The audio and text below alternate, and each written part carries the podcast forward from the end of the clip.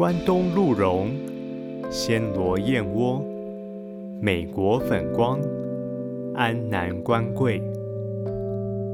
欢迎收听中医生活百科，我是中医师吕环义。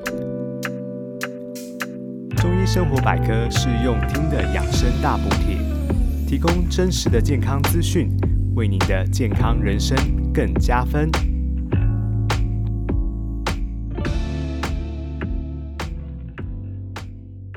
你知道台湾人一年吃掉十亿颗止痛药吗？疼痛是每个人都有过的经验，从最常见的头痛、胃痛，到女性的生理痛，年长者的五十肩，不同的年龄层、不同的性别都有过特殊的疼痛经验。对于疼痛的机转，一直是生理医学研究的题目。到底疼痛的根源是什么？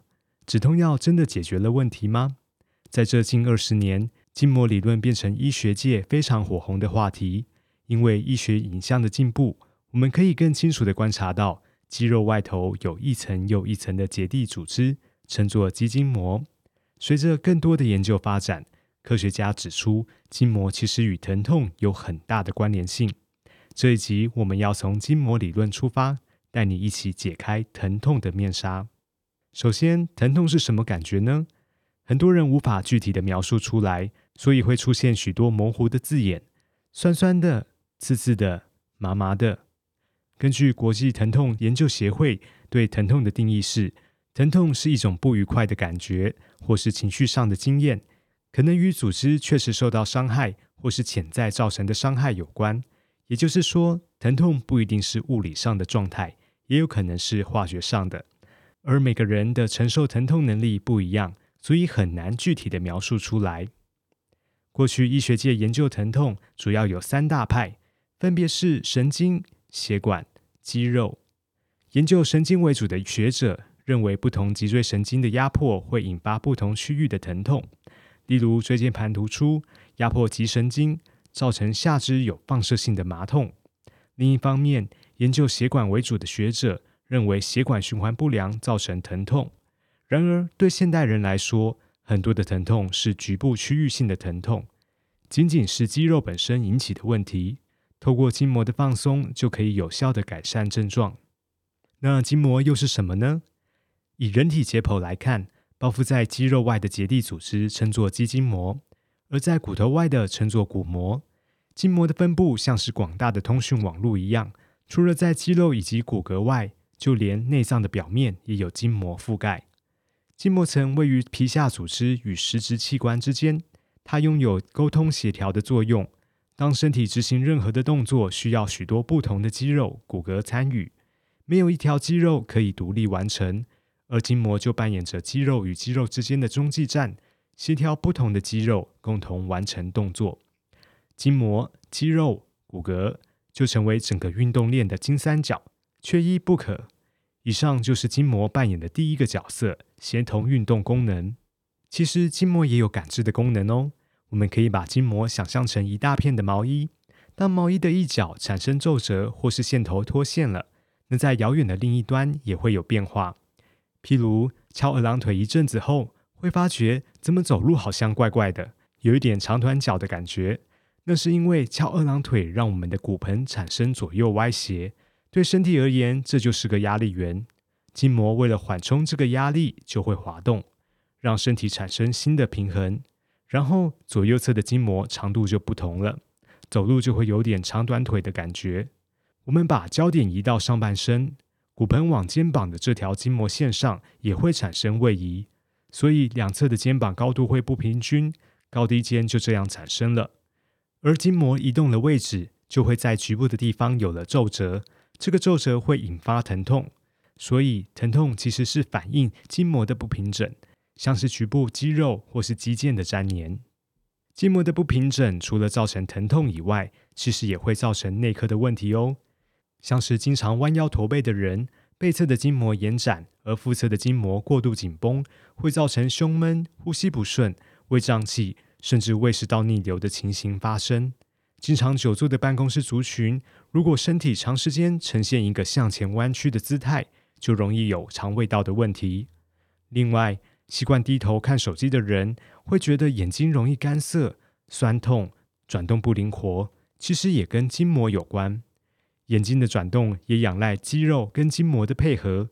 经常低头的人，头部的血液供给不流畅，筋膜会僵化，眼睛的活动就不顺畅。筋膜可以影响器官的健康状态，反过来说，器官也会影响筋膜的品质。这与中医经络理论是符合的。有趣的是，有一本筋膜研究的书籍《解剖列车》提到了身体主要有七条筋膜线，可以分析所有的运动行为。而这七条筋膜线竟然与中医的十二经络走向高度相似。在中医经典《黄帝内经》中有一段描述：经络内连脏腑，外络肢节。譬如我们的肠胃不健康，也会影响到膝盖的状态。胆囊发炎可能会影响到肩膀痛，所以这提供临床医师很多的反思。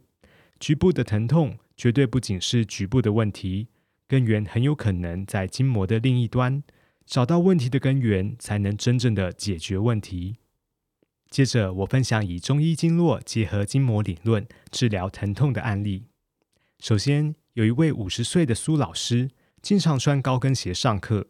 因为长期的久站写板书，他发觉自己开始有足底筋膜炎的问题，在脚跟处特别疼痛，尤其是早晨下床的那一刻，有种针刺的感觉。不过活动后会改善。我触诊苏老师的小腿、腰际、背部都非常的紧绷。事实上，由背侧的筋膜来看，从头顶经过颈部、后背、腰际、臀部、小腿，最后到足底筋膜。这都是在同一条筋膜线上。像苏老师一整天站立上课，整条背侧的筋膜都非常的紧绷，所以我治疗直接在苏老师的头顶针灸放松。当下请苏老师原地踏步感觉一下，马上足跟的疼痛就减少了六到七分。脚痛医头，不清楚筋膜理论的朋友一定会满脸问号，心里想这是不是蒙古大夫啊？但是就我临床经验。发现由筋膜理论治疗效果其实蛮显著的，再加上未教病人正确的姿势，还有居家的复健动作，只要筋膜从过度紧绷的状态恢复弹性，疼痛就会消失。另一个案例是落枕，落枕是很多人都有过的症状，有些人说是枕头造成的，但是除非最近一周内新换枕头，才需要考虑这个因素，否则大部分的落枕原因跟枕头无关。真正的原因是某节颈椎关节或一两条肌肉在还没睡觉之前就已经有异常了，只是还没有发病。经过一整夜不动，造成肌肉紧缩的更厉害，早晨醒来后就落枕了。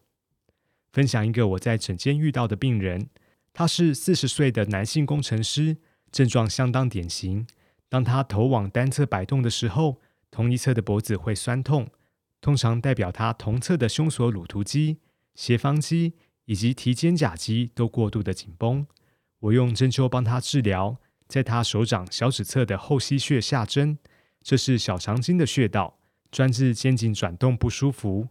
以筋膜的角度来看，也可以解释，借由放松筋膜的远端，让近端疼痛的地方多一点筋膜空间，疼痛就会松解开来。我在临床上遇过许多主诉疼痛的病人，逐渐有个体悟。为什么有些人总是反复的发生疼痛？因为他们过着一种惯性的生活模式，不自觉的让身体某处的筋膜僵化。不健康又发炎的筋膜会导致疼痛，甚至内科疾病的发生。筋膜有顺应性，你选择什么样的生活模式，就决定了筋膜的品质。我看过一位建设公司的副总，他总是很积极的南北奔波谈生意，随时都处于备战状态。他的身体就像紧绷的弓弦，背部的筋膜张力非常的强，经常有腰酸疼痛的问题。另外，也看过一个六十岁的退休老师，离开学校后没有找到生活的重心，因为少运动又经常久坐，导致腹部的筋膜过于松弛，小腹突出，容易有胀气、频尿的问题，膝盖也时常无力。筋膜的品质也反映一个人的个性。如果我们希望拥有健康又有弹性的筋膜，也应该让我们的个性充满弹性，避免僵化固着。我们日常生活的姿态很重要，正确的站姿与坐姿可以避免疼痛找上门，也让肌肉运作的更有效率，不容易疲劳。最关键的地方是头部的位置与骨盆前后倾的角度。我们容易因为看手机或看书，不自觉的让下巴越来越往前跑。这时候，颈部的肌肉就必须更费力的去支撑头部的重量，很快的颈部就会酸痛。上半身正确的姿势，从侧面看起来，耳道应该在肩膀的正上方。如何矫正呢？可以练习缩下巴，这时候要注意不要低头。眼睛必须平视前方。另外一个重点是骨盆的位置。有些朋友走路的姿态，屁股翘得很高，这代表骨盆过度前倾。这样的姿态，下背部的肌肉会过度的紧绷，没走多久就会腰酸背痛。正确的站姿是腰部稍微直挺一些，但是仍然保有曲线，而阴部的耻骨微微向上卷曲。这样的站立姿态比较不容易累。而坐姿方面，也要注意脊椎的曲线，避免坐太软的沙发，身体整个陷入椅背中，脊椎没有了支撑，坐久了容易腰酸背痛。除了姿势的调整外，运动是改善筋膜品质的最好方法。运动可以让筋膜的皱褶、粘连有机会复位，建议选择有氧运动为主，譬如慢跑、游泳、有氧舞蹈都很好。这些运动可以动到身体的核心肌群，加强身体的心肺能力。另外，瑜伽也是很好的选择，只要注意不做难度太高的动作，瑜伽可以让身体达到充分伸展，提升身心能量。因为筋膜理论被重视，我们对待疼痛不再只有吃止痛药这个选项。建议各位朋友把身体当作修行的道场，保持身心弹性，避免筋膜僵化，不只能改善筋膜的品质。也同时改善生命的品质。今天的节目到这边进入了尾声。如果你喜欢我的内容，请记得帮我留下五星评价，并把这些健康资讯呢也分享给你最珍爱的亲朋好友。中医生活百科，我们下次见喽，拜拜。